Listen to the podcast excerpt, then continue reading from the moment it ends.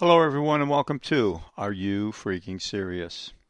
Well, we have for the last week or two been focusing on what's been going on in the ports of Los Angeles and Long Beach. We talk about the supply chain snafu, we talk about the disruption of the supply chain, and we've been looking at all of the reasons for this, and we've been looking at what the actions of the Biden administration have been to really kind of turn things around. Now, for anyone who's listened to my program for the last several years, you know I don't enter anti any particular, let's call it controversy, with an opinion. I don't look at any president with a one sided viewpoint. In other words, I take each action as it comes, and I judge each action by whether or not I think it's appropriate or whether I think it's maybe just downright uh, doesn't make any sense. And I have to say, the most recent actions taken and supported by the Biden administration just lead me to say, Are you freaking serious? I mean, I always thought that the people in Washington, you know, different points of view and this type of thing. But sometimes, and what I'm getting now is, I think that there's just a, a, a, lack of brains. There's a lack of judgment. There's a lack of, I just have to say that. I don't like to call people this stupidity. The stupidity that I am seeing going on around me when it comes to this Los Angeles Long Beach port is just beyond belief. I have to say more things than just are you freaking serious? But let's just step back and take a look for a second. Let's let's rehash where we've been very quickly. I don't want to be redundant. I don't want to be repetitive and and stuff and beat you into the ground and you know again and again and again because there's fresh material today. Well, let's remember what we've got is uh, several years ago, kind of starting with NAFTA in the 80s, it was decided by manufacturing in this country and by the politicians to move everything offshore. Okay, do we call it outsourcing? Do we call it going where it's cheaper? But at that point in time in the 80s, it seemed like Mexico was a great place to be. We got the North American Free Trade Association, right, NAFTA. So that meant that we could produce things in Mexico, bring them back here for sale in the United States, take advantage of all the cheap labor that was down there, and not pay tariffs when it came back in. That's that free trade, be able to go back and forth over the borders. All right, kind of like Euro, right? European, where they can go back and forth across the borders and not have to be hit with the tariffs continually.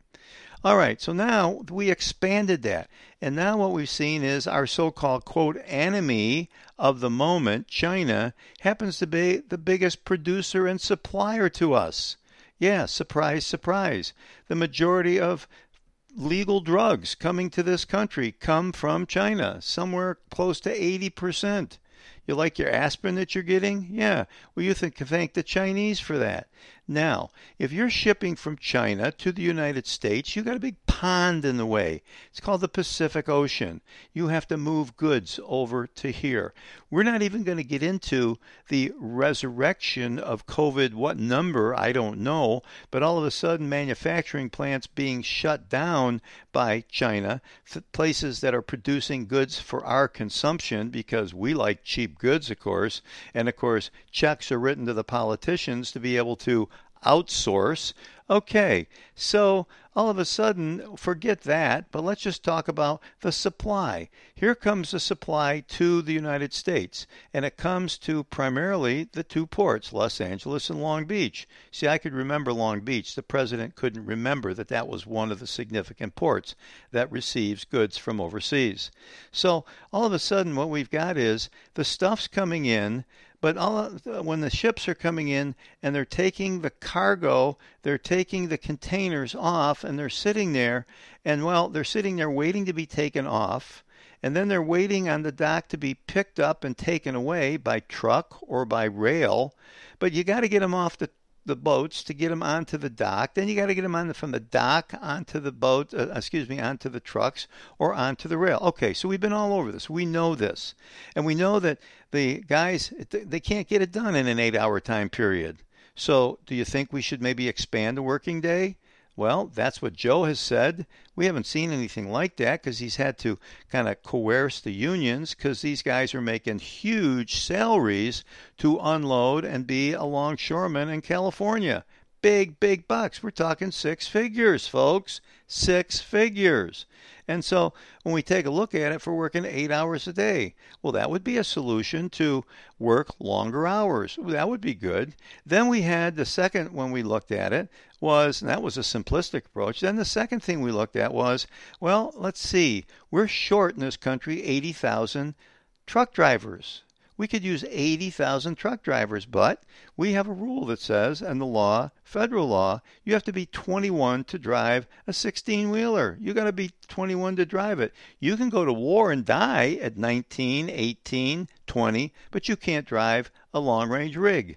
So that means you have taken out a percentage of the truckers that could be. We're 80,000 short. We could increase that or we could reduce that by having 19, 18, 20 year olds driving truck, but we don't have that.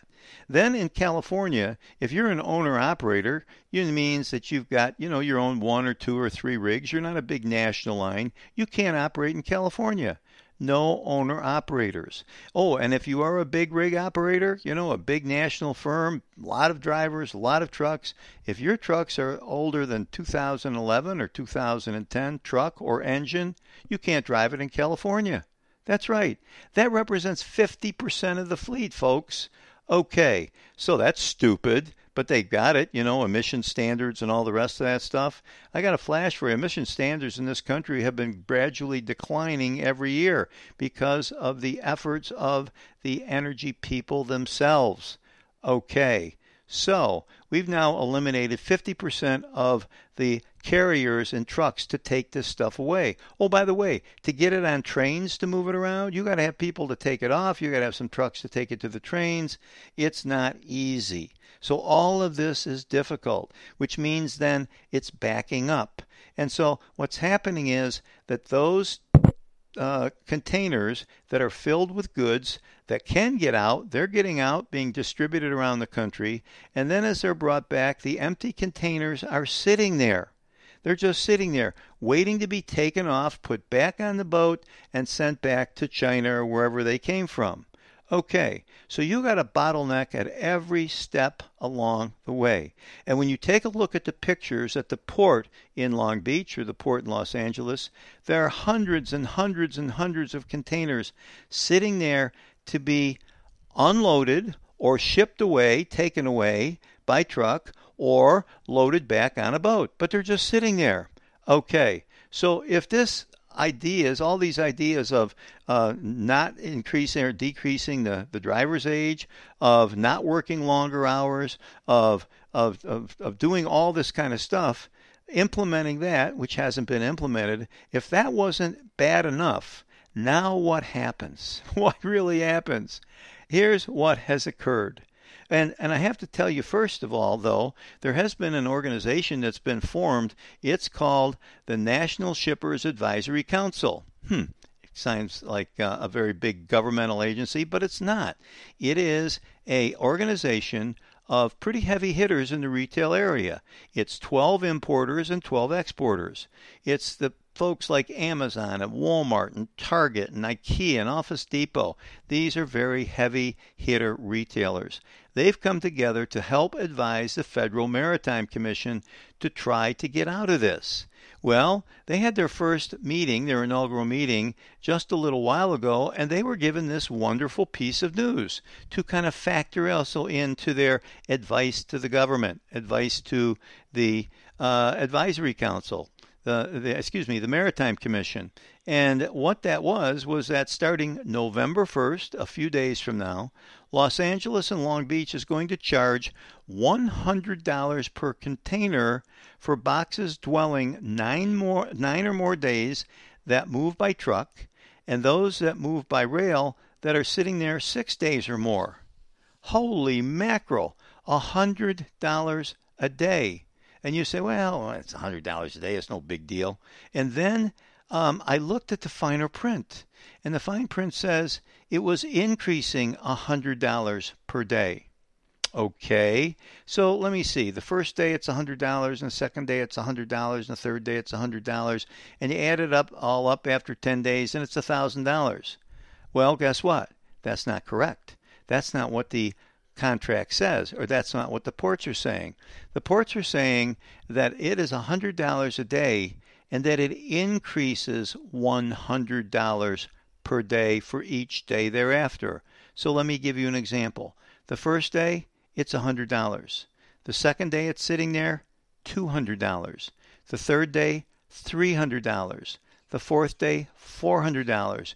You get the idea? So when we're up to the 10th day, it's $1,000 for that day. So in 10 days, when I first did my calculation, I said, well, let's see, $100 a day, 10 days, that's $1,000. Au contraire, when you do it the way they did, increasing $100 each day, you have a total outlay for a 10 day period. If you've got a container sitting there for that container, $5,500.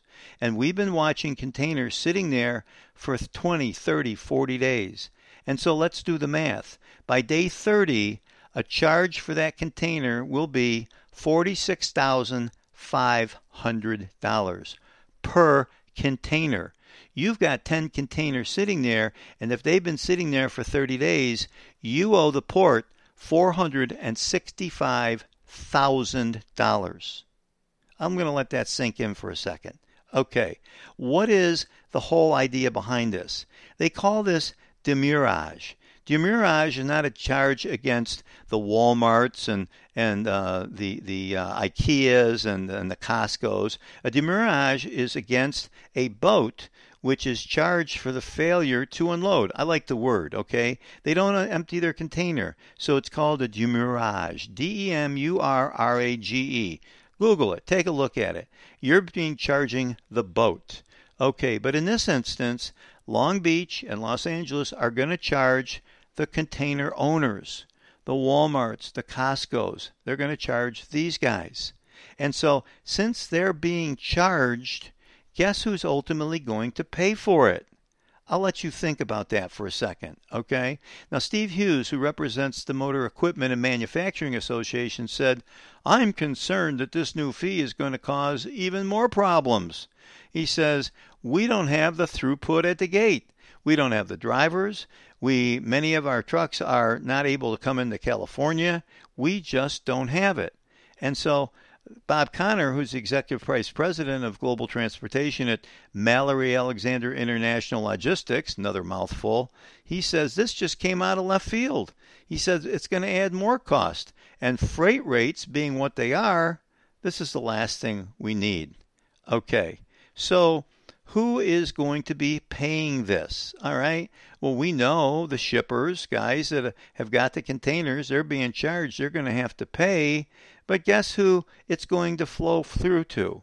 You know it as well as I do. The consumer. Do you think Walmart is going to eat that charge? Costco, IKEA, any of these guys are going to eat these charges? I don't think so. Amazon, Office Depot, no. Why, Target? No way. It's going to pass it on to us. So, therefore, what do we add on to? This is just another, another fly in the ointment for inflation. Now, remember, and I want to repeat this because I want to teach this again and again and again. Inflation is created by two things. Number one, the printing of money.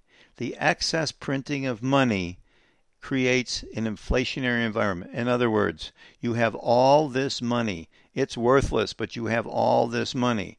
But because of the supply line change problems, because of COVID, because of other issues, you don't have the product. So you have a limited supply and an increasing demand with this phony paper money. Increasing demand with limited supply rises, it's called supply and demand increases prices, and the ultimate result is increased prices, higher payment, whether it's gasoline, whether it's pharmaceutical, whether it's food, it makes no difference. That is what creates inflation. The rising prices are an, are the the afterthought. They are the what happens because of inflation. Inflation is Once again, the paint, the printing of money. And it looks like they're going to get something done in the Democrats will get something done in uh, Washington. It might be less than they wanted, but they'll be printing money. And now we've got these fees that are be, being put on these folks in who are trying to get stuff in. Does anybody really think that these guys are just sitting there? That they're letting their containers just, uh, um, you know, uh, just be there, just sit there because they want to? I think everybody has a full intention to get their containers out, but they physically can't. Now you've got the ports who are adding insult to injury. And the one who's going to pay for it in the long run is going to be us. And guess what? Los Angeles and Long Beach have gotten the explicit blessing of the Biden administration on this one. Yes, a nod and a wink from the folks in that administration. You know, after all, I'm I'm getting to the point where these people, it's not just a political difference or it's just a economic difference. I'm getting to the point where I think these people are just plain stupid. I hate to say that because these are the people running our government, but they're just plain stupid. Can you imagine? Let's say that you had five cargo ships that are five car, uh, containers sitting there, and they've been sitting there for 30 days. You want to move them, you want to get them filled, you want to get them taken off, you, you want to get them back on a ship that can go the other way, but you can't get it done. Let's see, five containers at $46,500. You just owed $232,500 to the port of Los Angeles or Long Beach. Huh. Quarter of a million dollars. You want that? I don't think so. My response, like their response, would be, Are you freaking serious? Yeah, it's stupid. And I'm going to title the show, Stupid Is as Stupid Does. You remember Forrest Gump? I think Forrest also would say, Are you freaking serious? Till next time, I'm Bill Tatro.